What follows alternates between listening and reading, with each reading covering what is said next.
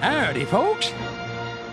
Welcome to a world of fantasy with seven magical lands of timeless fun. The Magic Kingdom, where happily ever afters happen every day. Wait a minute. I love that idea. How about some backstage passes? Karibuni. I am Warden Wilson Mutua, and I am happy to welcome you to Harambe Wildlife Reserve. Welcome to the WDW Reflections Podcast with your hosts, Dewey, Ron, and Tony. Here, we'd love to talk about the Walt Disney World Resort, the way we remember it, how it's changed, and why we still enjoy visiting the most magical place on earth. We're not experts, but we want to share our unique experiences and memories with you. You may learn some facts you never knew before, and you may return to some of your own memories of the Walt Disney World Resort. And we'd love to share these memories together. So come with us on a podcast journey as we reflect on the WDW Reflections Podcast. Please stand clear of the doors. Reflections. Hey, y'all. Welcome to the WDW Reflections Podcast, your unofficial guide through Disney World memories and their connections to the parks that we know and love today. I'm Dewey, coming to you from my home in Magnolia, Delaware. And this is episode number 34 of the WDW Reflections Podcast. Thanks for being here with us, guys. Stick around to the end of the show for more information on how you can contact us and maybe become involved in the show through social media groups and maybe even be a contributor to future episodes. With me today are my podcast travel buddies, Ron and Tony. Ron's coming to us from his home in Cleveland, Tennessee. How's it going, Ron? It's going well. Enjoying the well, I enjoy weather the hot weather, but it's a little hot. But I'm enjoying it. Uh, I'll take heat over cold any day, even if it is excessive heat. It's still better than temperatures in the. If it's below 70, I'm unhappy. So I will take the heat all day long. And how about you, my good buddy Tony G, coming from the Big Apple? How you doing up there, Tony? Funny enough, I'm trying to stay cool, but as there's a line that Matthew Broderick says in Biloxi Blues, which is appropriate for today's show, actually, it's not only hot, it's Africa hot. So it's really hot out there. well, I've never been to Africa. I have been to the Middle East, and uh, uh, I was deployed was to me. Iraq once uh, many years ago. But the hottest temperature I saw while I was over there uh, was 127 degrees. Yikes. And uh, I, you know, wearing full battle rattle, which Yeah. means you know the uniform and all the the helmet and the Kevlar and all that stuff. So um, I never complain about the heat here because I've never been as hot as I was when I was in the Middle East. So I I always try to take that uh, that perspective. I've never been that hot, so that's hot to me. Um, but I've never been to Africa. I don't know what Africa hot is, so I can't uh, make. It sounds pretty scorchy. yeah, it sounds pretty warm. Oh man. All right. So, fellas, glad you guys are here with us. Glad you guys are doing well, even though you're a little little hot. That's okay. Um, so this week, I am uh, handing over the reins to the to the show for this week's episode because Tony's got this surprise. Ron and I don't even know what we're going to be talking about today. You know, I totally forgot that we didn't talk about that yet. Oh, Yeah, we don't know. Yeah. so, uh, Tony, you've got uh, the you've got control of the show today. So Ron and I are sitting here just uh, excited to find out what but excited. Cool. yeah, well, we're, make, yeah, we're flying blind for sure. well, make sure you guys uh, stop me. And I, I am uh, I'm just letting full disclosure to the to the audience. I am looking at some notes here, and it's very early in the morning. So if I stumble on something, forgive me. But you guys also, if you want to pop in and let me know what you are um, thinking about what I'm saying, let me know. All right. So I think it's time for the big reveal, Ron. You and I are about to find out what this episode's going to be. So um, Tony, I'm assuming you're ready. You you're the you're the guy this week. You're the writer. So I hope I'm ready. Ron? All right. So I think it's time for the big reveal, Ron. You and I are about to find out what this episode's going to be. So Um, Tony, I'm assuming you're ready. You you're the you're the guy this week. You're the writer. So I hope I'm ready. Ron, are you ready to uh to reflect on whatever Tony's got for us today? I am. It's. I'm a little bit excited to see what we're going to talk about today. Well, I Me hope you guys have even seen this. Ron, it's possible that you haven't, because we're going to talk uh, today about a lost attraction that some of you might not even have heard of before, since it's only ran for about eight years in the late 90s and early 2000s at the Magic Kingdom. And it was a little stage show that could be seen over in the Fantasyland Theater over at Magic Kingdom. And it featured colorful multimedia sets, advanced puppetry, and a live costume character whose mouth moved as they spoke. And then the show itself is based on what became one of Disney's most successful animated movies of all time, which it claimed the title of being the most successful anything of all time for many years until maybe Frozen in, in the late 2000s. And so I'm talking, of course, about Disney's The Lion King. And there have been so many iterations of the movie, story, and characters throughout the Disney theme parks over the years. But today, I'm just going to focus on one lost attraction that I uh, have fond memories of, and that is the aptly named The Legend of the Lion King. Do you guys remember that one?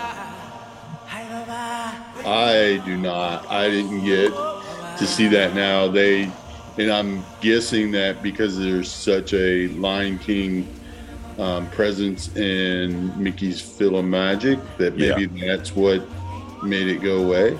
Funny enough, that's tied into into all of this because it, Oh. it's at the same theater where where Mickey's Magic uh, There you go. took place. Okay. Sorry, I didn't mean to Oh no, that's steal any fine. thunder. Dewey, do you remember that attraction at all? I I did see this um several times, and this was probably.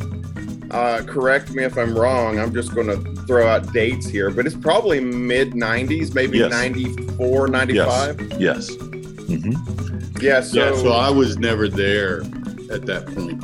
It ran till about 2002, so right before. Uh, Yeah, Magic so our first trip, Mickey's Magic had just opened.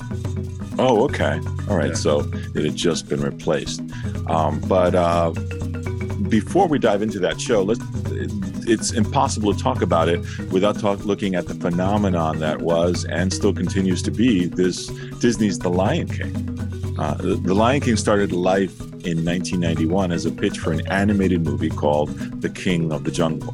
It was conceived by Jeffrey Katzenberg, Roy Disney, and Peter Schneider, who was head of animation at the time, along with uh, Charles Fink. And the idea was to have a story set in Africa with elements of age and death and life experiences uh, kind of presented through the eyes of the animal kingdom. And this was to be the first Disney animated feature that was going to be based upon original source material. Uh, previous to this, it was always based on a book or some kind of story. And this time they just came up with it on their own, based on obviously things that, uh, that inspired them. Katzenberg invited Tim Rice, who was a fame, famous Broadway and West End songwriter. He wrote Evita and Jesus Christ Superstar and those kind of shows. And uh, he also wrote some of the material for Aladdin with Alan Menken. And um, he was supposed to write the songs. But Menken wasn't available for The Lion King. And they asked Tim who he would want to write the music with. And he said, Well, what about Elton John? Thinking that they'd never get him. And of course, we know that the result was that they did. And it, it resulted in some of the best songs that in the Disney catalog. Film composer Hans Zimmer was later brought in to add extra weight to the creation of the underscore of the film. So after three years and uh, thousands of rewrites, including 18 different versions of Can You Feel the Love Tonight alone, the score was completed and it was so successful that three of those five songs featured in the movie were nominated for Academy Awards the following year, including Can You Feel the Love Tonight, Circle of Life, and Hakuna Matata. And do either of you guys have any idea which one won? Um, I don't know, but I I'm just going to guess. I'm I'm just throw a guess and probably go with the ballad. It's probably uh, "Can You Feel the Love Tonight." Yeah, that's what I would go with as well. It is. That was the the, the one that, that won the award, and the, and the film also won four Grammy awards and so many international awards and acclaim, and and um, it's just amazing how that little idea took off. And throughout the years of, of their developing the story, it went from being set in a jungle to being set on an African savanna. And it invoked the biblical tales of Moses, Joseph, and mostly Shakespeare's Hamlet. Um, I, really early on in 1993, I actually got to see the, one of the earliest appearances of The Lion King at a Disney park, sort of. Uh, it was over at the Disney MGM studios back in the animation courtyard, and I'd taken a backstage tour of the facilities. And the film was still in development, and Pocahontas and Hercules were kind of being drawn up. When they took us on the tour, they showed us some of those production paintings that they That's were doing. That's cool. Yeah, it was really really awesome. And one of the and we saw this this one cell of the of um, Sim what turned out to be Simba on Pride Rock, and one of the cast members told me that it was going to be for a film called King of the Jungle, and that it was Disney's version of Hamlet, and that it featured an entire story set in the jungle with no human interaction at all. And I was excited to find out that uh, Tim Rice and Elton were doing the um, the music because I was a big fan of both of those guys. Um, audiences. What year got- did the movie actually come out? Actually, I was just about to say that. Uh, audiences got their first glimpse of the film when an extended sneak peek preview of the complete opening scene of the film was presented during the theatrical showings of The Three Musketeers and Sister Act 2 in 1993. Wow. And uh, I remember seeing that and being surprised and just fascinated at how beautiful the animation looked and and how the Yeah. song gelled. And you know, actually, right before starting the show today, I put on the beginning of the movie, and I was actually almost moved to tears. It's such a beautiful opening uh, that still holds up after all these years. Uh, What's film- interesting is, I'm sorry, I don't mean No, to cut you off, no but it's really interesting to me that Lion King, in some ways, holds well. And to your point, is is still the most celebrated Disney movie probably in a long right and of the new era. and it and it and it is drawn. It's not Pixar. That's true. Yeah, it was. I And- actually. So anyway, I just it's interesting because you don't see they've not come out with a hand drawn animation for a long time. We Pixar everything, which uh, don't get me wrong, I really like Pixar, but I kind of miss that old school taking it down a different road. Sorry. No, that's no, you didn't. That that's it makes a lot of sense. And uh, interestingly enough, that film went on to gross nearly a billion dollars worldwide during the initial run, and it, it held the record for the for the highest grossing animated film of all time until 2003, when it was supplanted by a different Disney film. Do you guys have any idea what movie that was? It's not one that you necessarily think would have uh, would have done it. Home on the Range. Oh yeah, right. You know, I've never even seen that, and I like Alan Menken does it. I would get.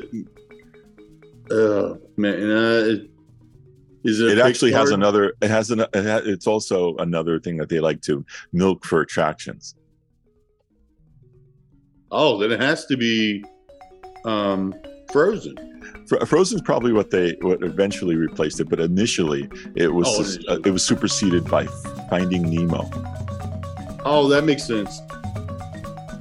Um, the Lion King has achieved incredible acclaim, not only for the animation style, for the music, and and of course, it went on to be an amazingly successful Broadway show, uh, which to this day, nearly 25 years since it opened, it's still one of the top box office hits. Crazy. Uh. Either of you guys ever ever get to see it? No, no, I have not seen uh, Lion King on Broadway. I've seen? Aladdin. I didn't see Lion King. I've seen Aladdin. I've seen Beauty and the Beast, and we were going to go see Lion King, but some people had told me that it had really aged from, and that they had not really maintained some of the costumes and stuff, and so we opted not to go. But Well, you're going to laugh, it, uh, even though this is the subject matter uh, of the show. I'm not really a huge fan of the stage show, although I, I do admire the craft behind it. Um, I remember being there. I, I went to one of the early previews and I was just thinking I could just watch the movie for this. But consequently, because uh, again, I'm a big fan of the writer, and um, my wife and I um, uh, used to go to Broadway theater a lot. Um, I actually have seen it about five times, but the best time that I ever saw it was uh, during the 20th anniversary. They Hmm. made there was a special presentation going on. The the entire creative team came on at the end of the show from the movie, including Hans Zimmer and and Jul- uh, Tim Rice and some of the directors. But then uh, Tom Schumacher, who was the head of Disney, said, "Okay, and we've got a special surprise for the audience." And the curtain went up, and there was Elton John at the piano, the live Elton John, he performed Wow. yeah, I have a picture of it. I, I might share with you guys. And you? Uh, he performed uh, "Circle of Life" in front of us, which was awesome, and we had great seats. So it was like seeing an Elton John concert for a second there.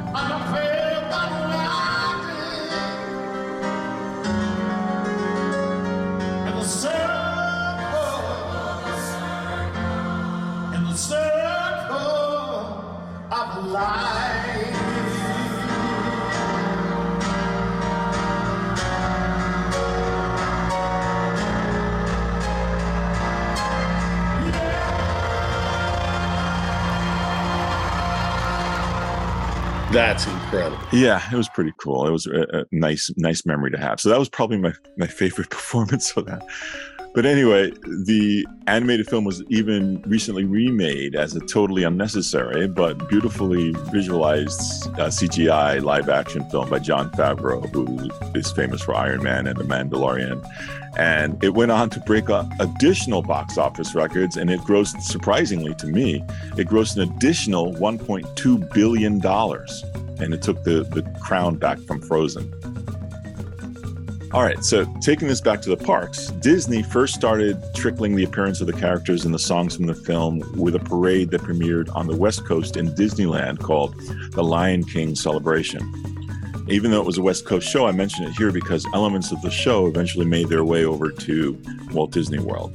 This parade, I don't know if you've ever, you guys have ever seen uh, any clips from it, and you'll probably enjoy it if you ever see it on online. It premiered a couple weeks before the original movie did in June of 1994, and it presented colorful African inspired colors and designs with dancers performing traditional African dances. And they were adorned in leopard and, zebra and costumes like that. But the, the, the parade also featured the premiere of audio animatronic floats in that are just amazing to look at because the characters blink, they roar, they move along with music. And it turns out that the Imagineers had employed their first use of something called puppetronics. And that's what they used to create these gigantic puppets on the floats that featured everything from rhinos, elephants, and even giant giraffes that would bob their head back and forth to the endless repeat of Disney, what appears to be Disney's favorite song to reuse from the movie, and that is I Just Can't Wait to Be King, which played ad nauseum during this um, this parade. Um, puppetronics, as I said, ma- made the characters appear lifelike. Um, when the run of this parade ended in 1997, a few of the floats from it were flo- were moved over to the Animal Kingdom for the show, which exists there now, and it's better known as the Festival of the Lion King. But that, that's a whole nother story. Uh, as the success of The Lion King continued, Disney, of course, finds many ways of incorporating their characters into the park, from naming parking spots in the garage to incorporating the characters into their suites at the animation resort. I, I think once Simba was born, he truly became one of the kings of the kingdom there, uh, in addition to Mickey. And in fact, on the on the opening day of Disney's Animal Kingdom, there was a televised performance of the Circle of Life presented during the park's dedication and I, think the that phenomenal success of the movie helped to spur on the creation of Disney's largest theme park expansion at the time. Even though it had been in development for a while, I think the interest in in um, animals and in um, those African themes brought the Animal Kingdom Park to fruition. And it's one of my favorite places to stay and eat, as well as the Disney Animal Kingdom Lodge. Um, the movie also made its way into a, uh, an attraction at Epcot with a short movie presentation called The Circle of Life, which featured the original cast members in a new animated tale in which Simba relates how humans and animals are similar creatures that should take care of the earth. But heading back to this subject matter, On July 8th of 1994, a couple of weeks after the premiere of the movie, Disney presented an all-new stage show at the Magic Kingdom, sponsored by Kodak. It replaced a show called Magic Journeys at the Fantasyland Theater, and it was a multimedia performance utilizing puppetry, costumes, sets, surround sound, and a movie screen to retell the movie live on stage unlike Festival of the Lion King at Animal Kingdom, which we see now, which is purely based on circus acrobatics and audience participation and, and kind of more of a sing along, The Legend of the Lion King was actually a sweet little puppet show which brought the characters of the movie to life to tell the entire story within 25 minutes. Uh, as the audience entered the stage area, they were immediately met by a costumed Rafiki, who was voiced by Robert Guillaume, who did the voice in the movie.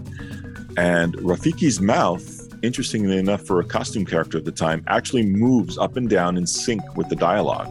And he relates the story of Simba, a new Lion King born into the kingdom. This, of course, leads to the Circle of Life scene from the movie, which is actually projected on a screen behind him as he uh, sets the stage for what's to come. After the clip, the stage clears out to present the savannah and puppets of Mufasa and Simba in what appears to be alternate takes from the film's dialogue, which uh, tells the story, and we learn everything that the light touches as part of the kingdom, that whole scene there. The Mufasa pu- uh, puppet was pretty majestic, it was life size, and even though it looks like the cartoon character, it moved very realistically. The scene then changed to present Disney's favorite song from the film again, uh, and that is um, I Just Can't Wait to Be King with puppets of Nala and Simba dancing around in a multimedia mix of movie and sound and action with the giant giraffes in the background. Rafiki reappears again and leads us to the next scene with Scar and the hyenas, and they sing Be Prepared.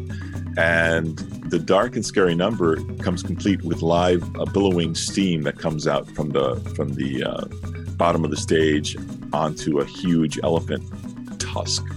And if you look carefully, you'll see that the scar, the scar puppet, is stomping his paws in time with the music as the hyenas dance around like deranged muppets. So it was really pretty effective.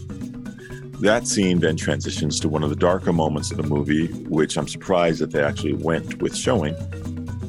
And it was portrayed vividly through the use of the movie screen and puppets and lightning and that's uh, when Scar tricks Simba into starting the stampede, and it ultimately claims the life of Mufasa. This scene features um, the puppets with Mufasa's lifeless body lying there, and the puppets coming up to look at it. Which, you know, we're talking about a theme park show in the middle of the Magic Kingdom, and here there's the main character lying dead on on stage, which is kind of interesting. And I don't know if you guys remember during the, when that movie first came out, there were people who wanted to boycott the movie and and were upset with Disney for including such a, a dark scene in the film. I don't remember that, but that's interesting. Rafiki then reappears to lead us to the next scene, which picks things up a bit with Hakuna Matata, and the puppets present uh, Simba's transition into adulthood. Um, can You Feel the Love Tonight is set in a clearing in the forest. I mean, the sets in this thing are pretty amazing for a little puppet show. Um, and the, the two lion puppets are seen cuddling as the romantic song plays and the lighting changes. Rafiki teaches Simba the meaning of who he is, and we witness a celestial appearance of Simba telling him um, to remember who you are. This leads to a battle of the lions, which is cut between um, scenes that look like alternate cuts from the movie that are also projected behind them. And as Simba emerges victoriously, Rafiki leads the scene into the finale, which takes place at a, a live presentation of Pride Rock when he holds up the new lion cub to the uh, to the savannah. I really enjoyed this attraction back in the day, and I, I, thought it was really was a brilliant use of the live action, motion picture, mixed media approach of storytelling. I think it, it helps also that I love the movie and the songs and and the ultimate messages. And believe it or not, I actually prefer my memories of this version to the one that was eventually staged on Broadway in 1997. I mean, those puppets were just amazing to look at, and they were a lot of fun. I happen to to um, prefer that approach than to having the live actors do it. This show itself closed in February of 2002, so it ran almost eight years in that spot, and it was eventually replaced by Mickey's PhilharMagic, another great show that features another one of my favorite characters, Donald Duck, as he inadvertently makes his way into scenes from favorite Disney movies, including one in which he is led out of Ariel's grotto into the sunset of the African savannah, and he finds himself embroiled in the comical, colorful presentation of, again, Disney's favorite song, Just Can't Wait to Be Sing. Uh, sorry, Just Can't Wait to Be King. and reclaiming his spot as the king of the jungle for a brief moment in this attraction, a 3D animated version of Simba closes the bit by looking into the audience in a very big smiley face and giving a huge roar, which he wasn't really able to do in the movie, if you kind of remember. The legend of the Lion King continues in various iterations in parks all around the world. Its popularity is seen to have never faltered as the characters are still used in even in modern attractions. There's that recent kite thing that opened last year, which features the characters and the story yet again. Um, the Festival of the Lion King was so popular that even though it closed during the pandemic, it came back in an altered form last year. And then just recently, apparently, uh, it's back to more of its original form with the puppetry and the performers, the circus performers are back. So it's a very huge and popular show at the Animal Kingdom. Um, that might be a great celebration of the film, but in my particular reflections, I won't forget the legend as presented at the Fantasyland Theater at the Magic Kingdom in the late 1990s Hakuna Matata. Yeah, so Ron, you you said you never got to see this. I didn't. Um, our first trip as a family, my first trip obviously was back in 1976. We talked about that. Yeah. But then we didn't return to Disney until 2003. Okay. So I graduated high school in 92. So um I uh my my first trip was in 85 and then we went, you know, subsequent trips after that. So I remember we went um my my I chose to go to Disney World, of course, for my graduation trip. Um, and so we went in 92 and then we, we went again. I, I know for a fact we went in 94 because I remember we were there before Tower of Terror opened and we were on, um, was that Sunset Strip, I think is the road or whatever the, that that's Sunset on. Boulevard. Sunset Boulevard. And so I remember uh, being there and just freaking out because we couldn't go on Tower of Terror because it hadn't opened yet. It was opening later that year. So I know I went in '94. Uh, so I and I, you know, went a few times uh, in the '90s. After that, I know I was there in '96 because that was the uh, birthday cake castle and everything. So uh, I've definitely seen um, Legend of the Lion King Probably, gosh, probably five or ten times uh, during its run, uh, and it was it was awesome. It was, um, and this may be a little bit controversial. I don't know. I don't know. Maybe this is controversial. Maybe it's not. But it's actually I like Legend of the Lion King better than Festival of the Lion King. Yeah, the, me too. The show that's that's there now. So yeah. maybe that's not controversial because you and I agree. Um, but it was uh, the puppets were super cool. I, if you think about, uh, it's not unlike um, the Little Mermaid yeah, show that's very similar at um, what you call it over Hollywood at the studios, studios. Yeah. in the animation courtyard, and it's not unlike uh, the the Nemo, the yeah. n- musical Nemo show over at Animal Kingdom that still runs today. Um, kind of in that same vein. It had humans moving the the puppets, but instead of like where Nemo is, you could see the see the puppeteers. They're they're there on stage and they're moving the fish. With Legend of the Lion King, it was almost like they were they're not almost like the the the puppeteers were in a pit. It was like Muppets. Yes, yeah, you did say that. It was like Muppets. They were in a pit and they were below, I guess, what would be the the stage level. And there was, you know, uh, strategically placed set pieces that looked like savanna grass and rocks and stuff yeah. like that. So they would reach above themselves with the puppets, and the puppets would show above the stage, and the people were down below. Um, almost. Which, uh, what's funny to me is you're you're explaining the traditional puppet because traditional puppets are no longer the tradition. Yeah, I, know. Yeah, I mean, unless you had sock puppets when you were a kid or something, you probably. Yeah, and I mean, I guess the the actual real first puppets were the marionettes, right? Where the mm-hmm. strings would come down from the top, but um, that's that just uh, caught me interesting that we're explaining how puppets work.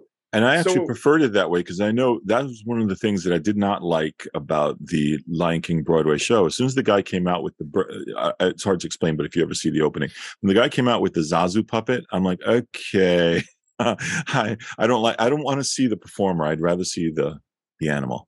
Yeah, it was really well done, and um, not that I dislike um, Festival of Lion King. Yeah. Um, the uh you know I, I, like the monkeys that bounce on the trampolines and stuff you know i mean it, it's a good show but it was i don't know it just was it was just really cool. The puppets the puppets were really well done. I mean they looked like the characters from the cartoon the you know they, they were just 3d um was really well done you know obviously the music is great and you talked about you, that. You guys are making me want to see this, and obviously that's not. Well, I'm sure you can find it on YouTube. You can find sure. it. Yeah, I watched oh, it before doing this uh, presentation. The um the full size Rafiki. You talked about how the yeah. mouth was animated, everything. That thing was super cool. It was, um, you know, it was obviously a costumed character. Um, I was trying to figure out how they moved his mouth though, because I know sometimes you've said uh, not to ruin the magic with anybody here, but you know some of that control is in the fingers, but you can actually see their, the performer's fingers. So I don't know how their mouth was able to move. Well, if you think about well, it, it was a precursor to the the Mickey and Minnie that we yeah. have now, that their eyes blink and mm-hmm. all that stuff. It was just an early version of that. It was probably done off stage, or it was just automatic. It just you know but well, I talked. Here's here. I just let me. It is a. I I can give a little bit of a um, uh, spoiler. Spoiler. So spoiler alert. If you don't want to hear this, don't listen. But the way that Mickey and Minnie move their mouth and eyes, they're the even though you can see their hands too, it's it's just a finger control. And so you're not looking, you just don't notice it because you you aren't paying attention to their fingers.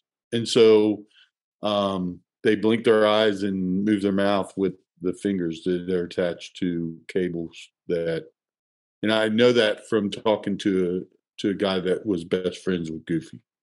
Okay. I would have thought it would have been like uh, a, a headpiece or something, something they wear on in on you know inside. That yeah, that yeah. would attach to your jaw or something. Mm-hmm. But I guess not. But what's kind of fun is when they created this thing called puppetronics. Um, you can see if you ever watch the the parade itself. This it's called the Celebration of the Lion King from 1994. Um, they've got it on. Someone's got it on YouTube. You you notice that those floats were eventually used in the Festival of the Lion King, and it is some of those same puppets and the same way that they move.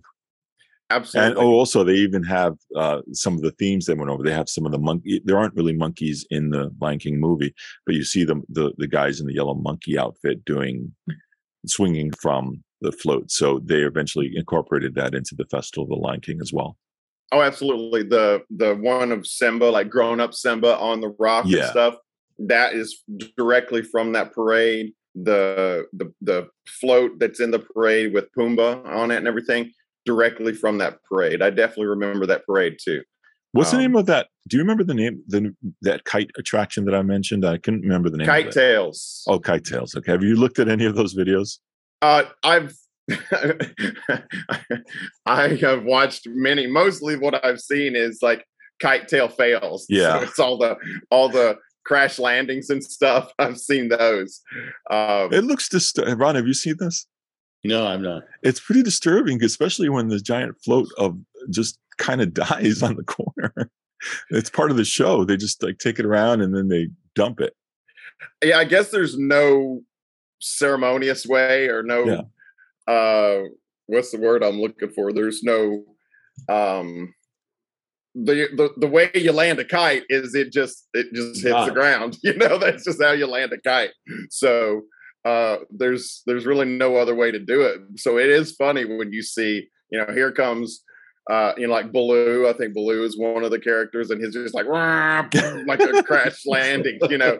So you do see uh like simba there's a big simba uh kite and it just head first crash landing bam and you know that's that's how you land a kite so it is it's pretty comical Yeah, it's amazing how much the this movie uh, really infused itself into the park. I mean, Animal Kingdom is almost uh, it really does feel like it was built entirely, even though it was it was planned way before. It feels like it was built entirely on the success of The Lion King.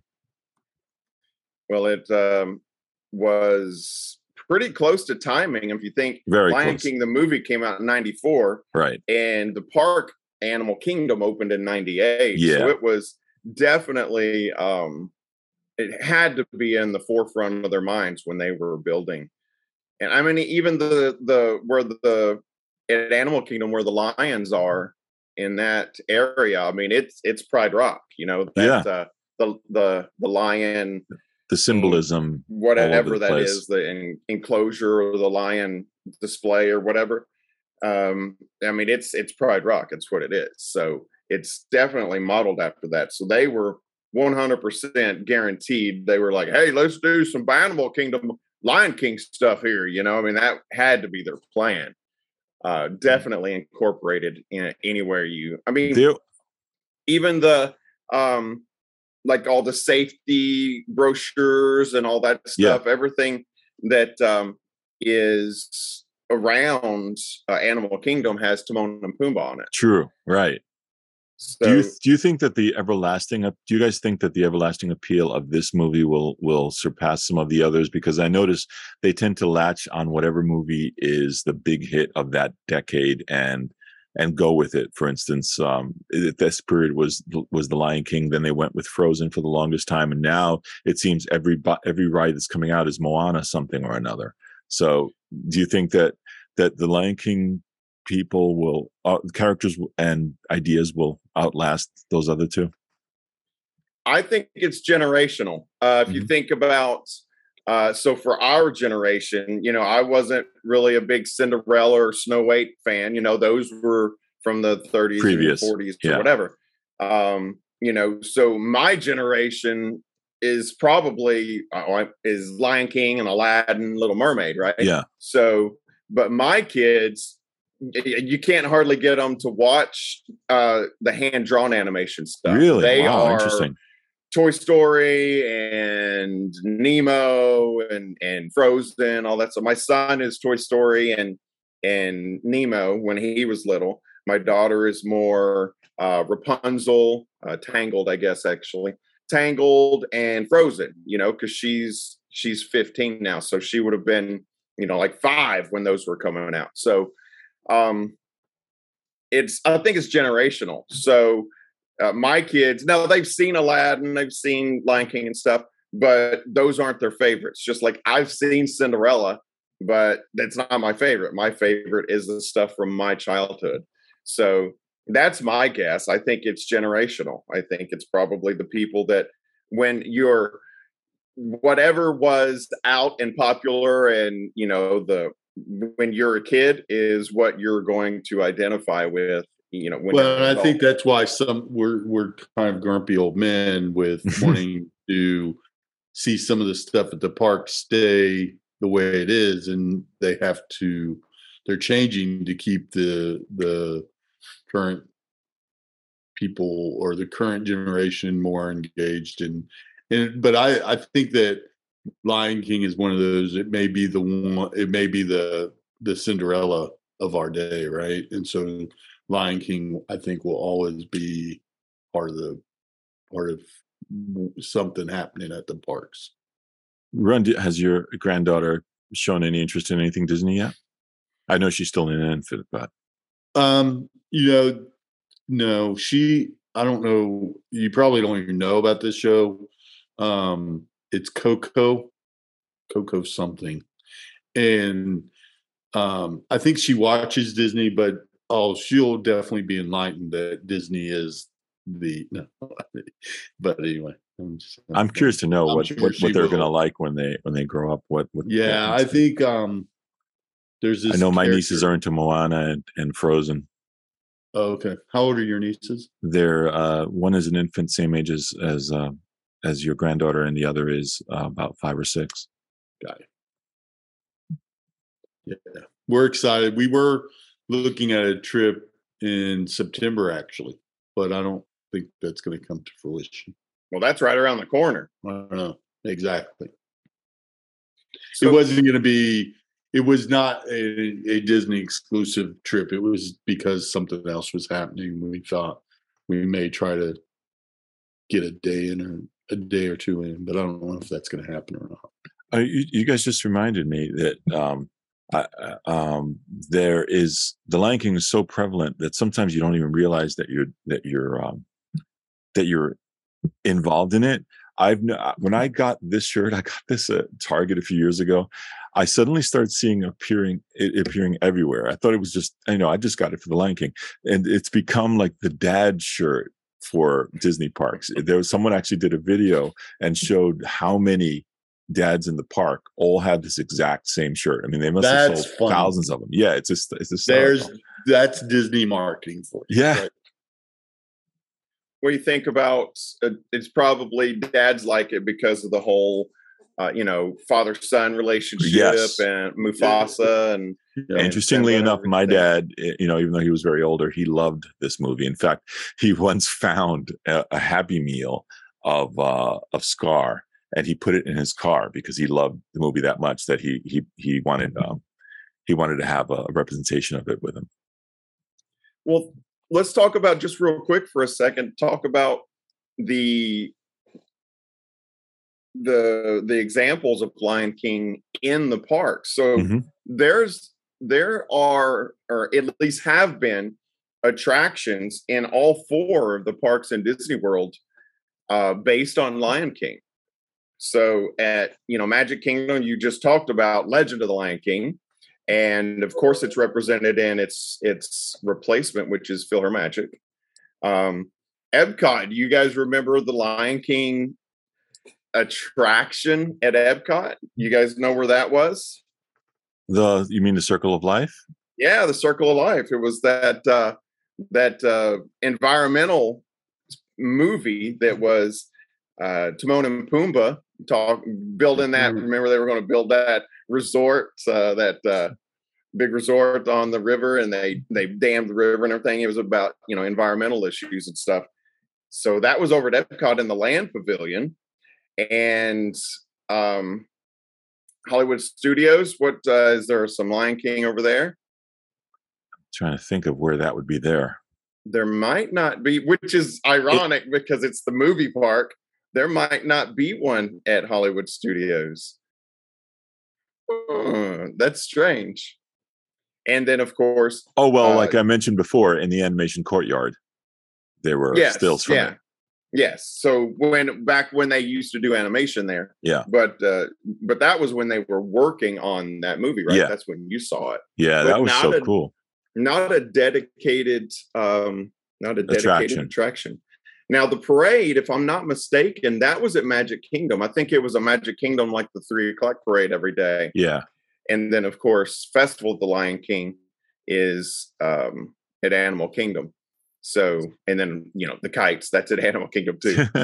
but uh, that that just makes me laugh a little bit. Is that the the movie park, the park that's literally about Disney movies, uh, is the only park in Walt Disney World that hasn't had a dedicated attraction to the the animated feature, The Lion King. So that's funny.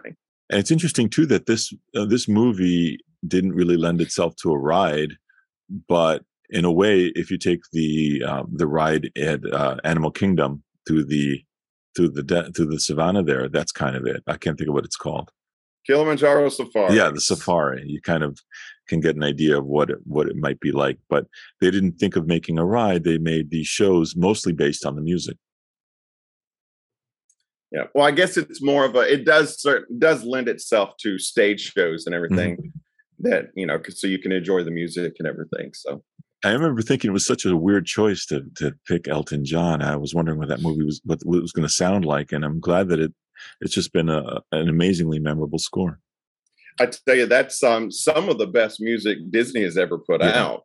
Honestly, it's phenomenal. That um, you know the the and it really does not, for whatever reason, it doesn't get the appeal. But I, if I had to, if you ask me now, which movie would have taken over Lion King from a music perspective, it would have been Tarzan. Oh but, yeah. Um, because I think that music also gets represented really well, but the movie itself kind of gets a shun, even from Broadway. It was on Broadway. What I think it only months. played. Yeah, I mean, we got to see it, and I would have given it. I would have encouraged anybody to go see it. It was, it was, it drew the tears. It drew the yeah. laughter. It just was a, in my opinion, a great production some of the critics said it was too green. I'm like, they're in the jungle. yeah, what, exactly. I don't. what does that mean? Too green. That's well, silly. the whole set was green. There was no. They didn't feel like there was enough interaction of scene changes and stuff. But I'm like, it's in a jungle. What do you? I don't know what they wanted, but critics are critics. So more variety. Yeah. I don't know how you make the jungle more uh, variety. I don't know. I didn't realize Tarzan was even on Broadway. Yeah, briefly. So yeah. that was it, it. was really it was that quick. I guess. Yeah. Wow. Phil. Phil. Phil. Um. Phil. What's his name? Phil Collins. Phil, Phil Collins. Yeah, he wrote uh, several. He expanded the score from the movie and wrote several. Oh, okay. Yeah. Yeah, if you think about it, uh, I guess uh, Elton John on The Lion King kind of opened up. Yeah. You know that for for uh, they had Phil Sting to come and do that. Sting had apparently done the next movie too, but it got cut. Uh, the um, the uh, Emperor's New Groove. Oh wow! I didn't yeah. know that. Yeah, there's a, there's a, a, documentary about what happened there that's floating around YouTube. Interesting. Interesting. All right. Well, Tony, are you? Is that it? You, you that's it for with, uh, that segment. That was pretty yes. good. Uh, that was a good surprise. Uh, I do, definitely do remember that attraction. Uh, it was it was good. I've always enjoyed it more than I. Not that I don't enjoy Festival of the Lion King, but um, I always enjoyed Legend of the Lion King better. It was just fun. It was puppets, and I don't know. It was maybe it's because I do. I've always been a fan of the Muppets, so yeah, that's, why that's probably it. Yeah. Yeah, I wonder if, so. if, if, I know that was around the time that Jim Henson was involved. I wonder if they helped them put those puppets together because they were. That's possible because you figure um, we're talking 94. So Hollywood Studios, or at that time, MGM Studios, opened in 89. And it was probably a couple years later, 90, 91 or so, that uh, the Muppet Vision 3D and, and all that opened, and they had the, the live um, the live Muppet show for a short time there at the studios. So it wouldn't surprise me a bit if Jim Henson or the the, the company. Muppet Studios or yeah. whatever had some kind of involvement with um, putting that putting that show together. That wouldn't surprise me a bit because I mean, if you're going to do a puppet show, who do you you you go to the the, the master, right? You yeah. go to to Jim Henson. So that wouldn't surprise me a bit. All right. Well, that was good stuff, Tony. Thank you. All right. So let's talk for a couple of seconds. Let's move on to our next episode or next segment of this episode. And this is what we like to call What's Happening Now. And uh, normally we talk about stuff that's going on actually in the parks, in Disney World, or something like that. We want to do something a little bit different today because as we're recording this, it's um, late July, and just this weekend was San Diego Comic Con out in California. And holy smokes. So they had a panel, the Marvel panel, out at San Diego Comic Con, and Kevin Feige and you know all the big uh, Marvel folks were there and making some some announcements about what's to come in the Marvel Cinematic Universe.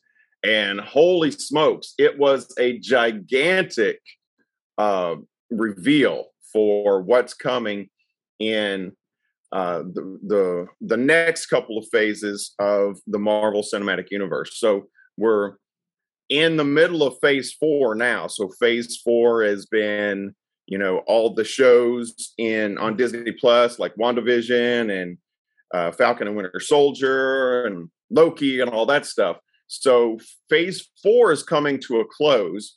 So they announced the next couple of uh, releases of what's going to be in phase four and then but they also announced phase five and teased a little bit of phase six. So there we're looking out for we're in 2022 right now.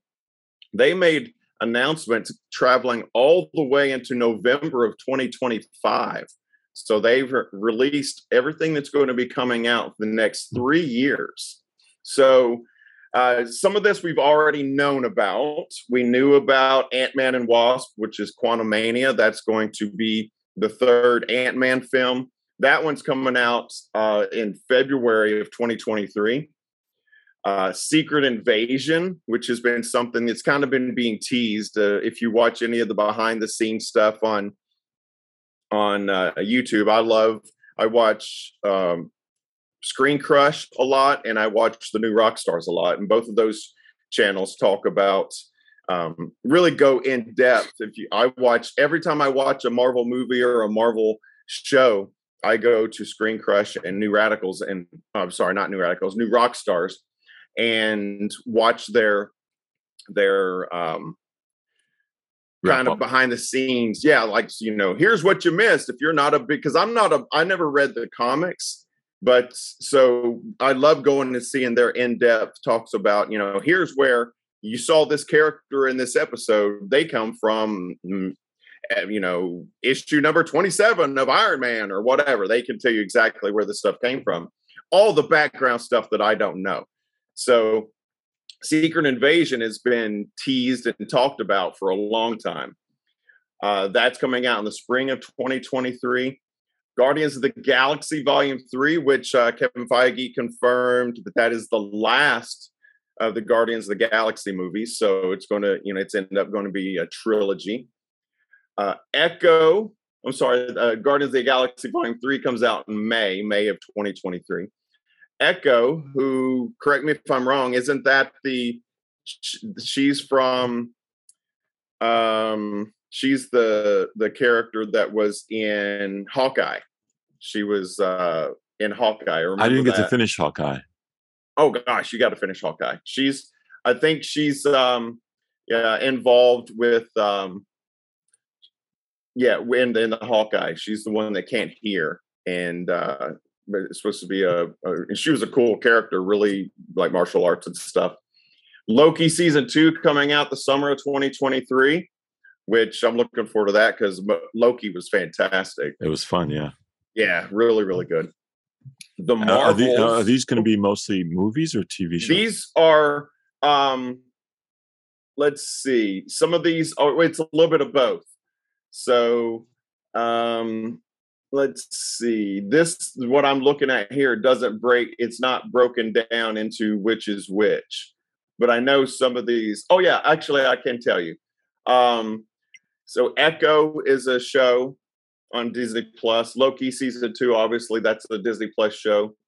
Um, Ant Man, Secret Invasion, Guardians of the Galaxy, those are all feature films.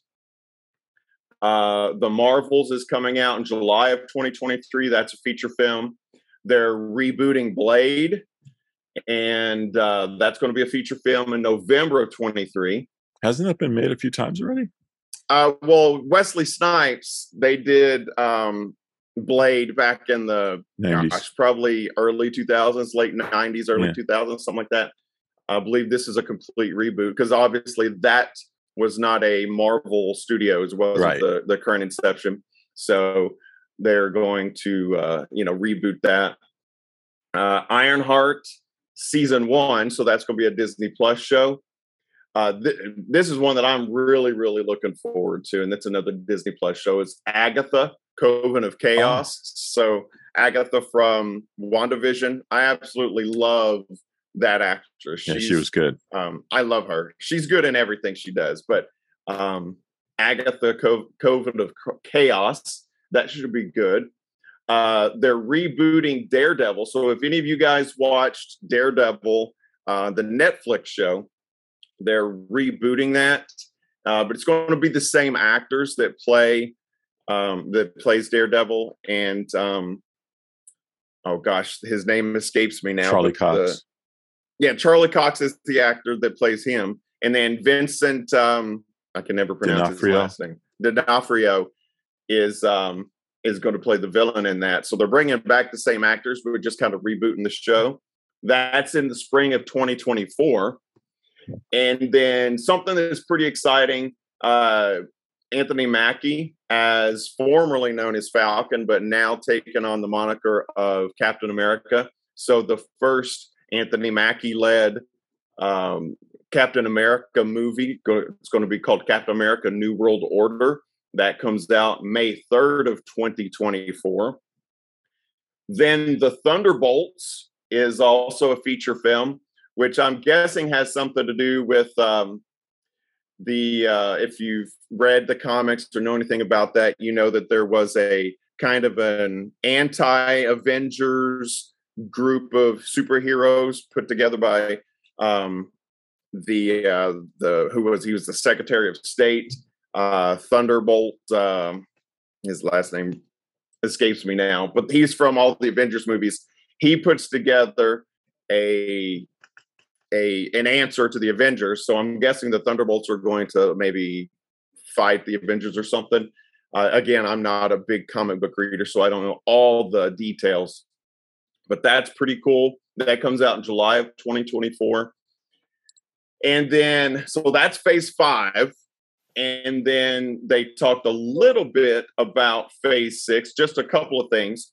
The first film in what is going to be phase six is going to be a reboot of the Fantastic Four. Oh, So uh, that again. comes, yeah, and hopefully they they've tried that a few times Yeah. and they haven't been very good. They, they were they used to be one of my fa- my favorites, but I've never seen I've never seen the movie match up to my memory of it. the I I liked I remember the Fantastic Four cartoons Yeah. um from my childhood and I Mhm. always liked that. But so November 8th, 2024 is the Did they the confirm a cast for it or release. no? no nothing yet. They just uh, just teased the the names. And and then what's going to be uh, the next couple of movies, I guess, is going to supposedly phase six is going to close out the uh, the multiverse, which is what we've seen with WandaVision and all the Doctor Strange and everything that's been going on. So the uh, the multiverse saga is going to close out in the end of phase six with a couple of Avengers movies in May of 2025 will be Avenger the Kang Dynasty. So we know that they've introduced Kang in um he was in Loki, uh Kang the Conqueror. And uh, so the Kang Dynasty comes out in May of 2025, and then Avengers Secret Wars will close out phase six in November of 2025. So holy smokes, that's like, I don't know, I'm not good at counting, but that's like 10 or 12 or so announcements in this uh, this Marvel phase four, five, and six revealed at the San Diego Comic Con the last couple of days. So, um, what do you guys think? Are you? I, am a big Marvel fan. Not a. a. I know I've already said I'm not a big comic book guy. I've never really read comic books, but as far as the the films go, I've absolutely loved everything Marvel. I don't know that there's been one that I didn't enjoy. Um, so a lot of big announcements. So what do you guys think about that? You guys big into the the Marvel stuff, and what do you think about all of the Marvel we have coming to us here in the next uh, really three years? That's a that's a lot of movies. I I just hope that the story isn't that interconnecting because I don't know how much of this I'm going to remember from one movie to another. Right. Well, if you think, I mean, look, so we're in phase four right now. So yeah. this is phase, you know, Iron Man came out in what, 2003, I think, the first one. Um, so we're we're 20 years into the Marvel yeah. Cinematic Universe, Huge. and you know, so and there's I don't even know 15 or 20 movies already. So uh, they know what they're doing. They've they've got us roped in and have done a really good job of keeping it all connected. You know, there there's still the stuff. You know, you still see Thor doing stuff in Asgard. You still see Captain America doing stuff on his own. You know, they've done a good job of having standalone movies and then and shows and then bringing them all together for the the big Avengers movies and stuff. They've done a really good job of that interconnected universe that uh, is just, I mean, like I said, spanned 20 years now. So uh, I, I, have faith that they can keep doing it. Yeah, I think it's going to be. I, mean, I think this is probably the best approach too to kind of plan it all out ahead of time, so they know exactly what they're going to do, and they've got the the comic books to use as a template to draw from. Oh yeah, so much source material. I mean, yeah. you figure they've got sixty years of, or maybe more than that now, of of comic books to to fall back stories. on, and stories and and all kinds of stuff, and dozens of characters and good guys and bad guys and you know stuff that they haven't even you know i mean heck guardians of the galaxy was i it existed in the comic books and stuff but i never even heard of guardians mm-hmm. of the galaxy until until they announced the movie you yeah. know however many years ago that was now but uh, there's there's and i'm sure the casual marvel fan like me there's probably dozens of characters that i still don't know about yeah. that that are still out there so um, they're definitely going to be, you know, as long as these movies are making money, they're going to be, you know, milking it for all it's worth for sure. I'm you looking know, forward to the Fantastic Four. Now you've said that, so yeah, I, I think that yeah, that's going to be really cool. And you know, assuming Disney and Marvel Studios can get it right, you know, they they the the previous attempts at a Fantastic Four movie have not been uh, have not been great. So uh, I'm sure they can get it done better this time, though. The thing, there were good parts in those movies, but just as a whole, they were not very memorable. Yeah, uh, I don't know if it was writing or yeah, uh, you know, I don't know. It, they just didn't uh, weren't able to pull it off. So uh, that's, I mean, holy smokes, that's three years worth of stuff that's you know coming in the future. So those were some pretty big announcements coming out of San Diego Comic Con. So I thought that was pretty cool. So much news and so much, you know, um, stuff coming that I felt like it would be fun to to talk about here for a couple of minutes. So that's good stuff. All right, so that's it for what's happening now. So let's switch on over to the last segment of our uh, episode 34 of the WDW Reflections podcast. Let's talk about what's your favorite. So each week, one of our hosts brings with them a question to ask the other two guys. Those two hosts don't know the questions ahead of recording and must answer that question on the spot. So, Tony, you've got what's your favorite this week? So, do you have something ready for us? You got a, a really tough question for us to to ponder for a minute or two? You know, what's funny is I had a, a, a very easy question at first, but I thought about this one as you were just telling us uh, the story about uh, what's happening now. Um, obviously, Disney likes to take their big projects and turn them into either an attraction or a stage show. And being that um, things like The Lion King were turned into stage shows and they've used attractions for other things, what do you? What's your favorite? Do you prefer them to translate their movies into an attraction that you can ride, or a stage show that you can sit back and relax and watch? Well, this one is an easy one for me. Uh, I would take an attraction all day, every day uh, over a stage show. Uh, I feel like uh, I can go see a stage show anywhere. You know, if I want to go to Broadway, I could travel. I'm in, I live in Delaware uh, right now. Uh, so I can travel up to New York if I want to go to Broadway, or I can just go. I'm a high school teacher, so I can just go watch uh, my high school production of uh, you know some show if I want to see a stage show. I am uh, I'm a ride guy. I want to ride something. I want to experience it. I want to feel it. I want to move around and be shaken up and you know flipped or do whatever. So um, I'm a, I'm a ride guy. I will say that um, and just to tie this in with uh, the Marvel stuff we just talked about, they uh, have done that. They just did a um, a they're redoing or refurbished or rethemed the attraction over at Disneyland Paris for uh, it was Rock and Roller Coaster over at the Disney Studios at Disneyland Paris, and now it's an Iron Man uh, coaster.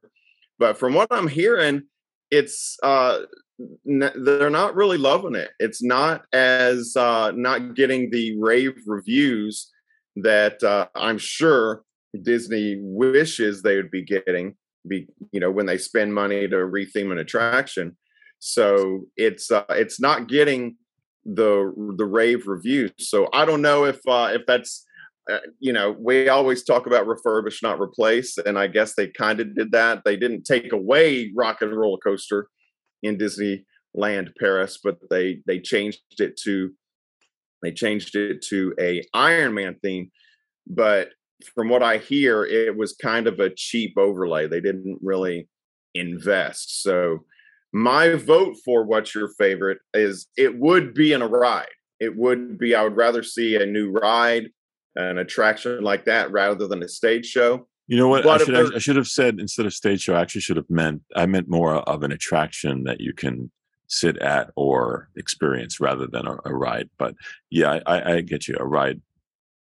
Yeah. So when the way I'm taking your question is, would I rather see the Beauty and the Beast ride they have over at Tokyo, or would I rather see the Beauty and the Beast stage show that they? Okay, that's at, a good uh, example. Disney's yeah. Hollywood Studios. Yeah, and uh, I, I would rather have a ride, an attraction, something that I can ride through, you know, scenes or you know whatever. Mm-hmm. I, am more of a ride kind of guy more than I am a, a sit down in a theater and and watch a stage show. Mm-hmm. So um, that that would be my vote. I want more rides. For me, um, I think one of my favorite things that um, Animal Kingdom is the Lion King show, though, and and I Nemo. As I think about the shows that Disney produces, they do a really good job, and I think they're entertaining. Um, I tend to be a ride person as well. Um, for me, I guess to me, so we've been talking about Lion King. To me, I think Disney really chose the right thing to do from that perspective. Um, does that mean that they couldn't have been creative and come up with a ride that we would be talking about today? Likely they could and and may do one day. I I too really enjoy rides. That's why you go to an amusement park. Um, especially as a kid, I I the shows were always, you know, for the old people. Maybe I'm one of those old people now, but Disney makes shows that are not so much old people driven, in my opinion. I will say this I think it would be cool. So I'm going to go with rides just because that's what I would prefer. Um, I'm looking forward to, I don't know if you guys have got to experience um, movies in 4DX yet, but it's truly like going to an amusement park. Um, we went and watched Top Gun in 4DX and saw 20 minutes of Jurassic Park. Too long of a story to go into how we saw 20 minutes of it, not the full movie. But I was wore out by the end of that 20 minutes. That seat never stopped moving. It has air machines, it has things that tickle your ears and things that run across your feet. And it was I it was way too intense for me. Now, Top Gun was much more relaxed and, and your seat was not moving the entire time. Um, but so what 4DX is is you've got some of them come in three in 3D. So They're not always in 3D.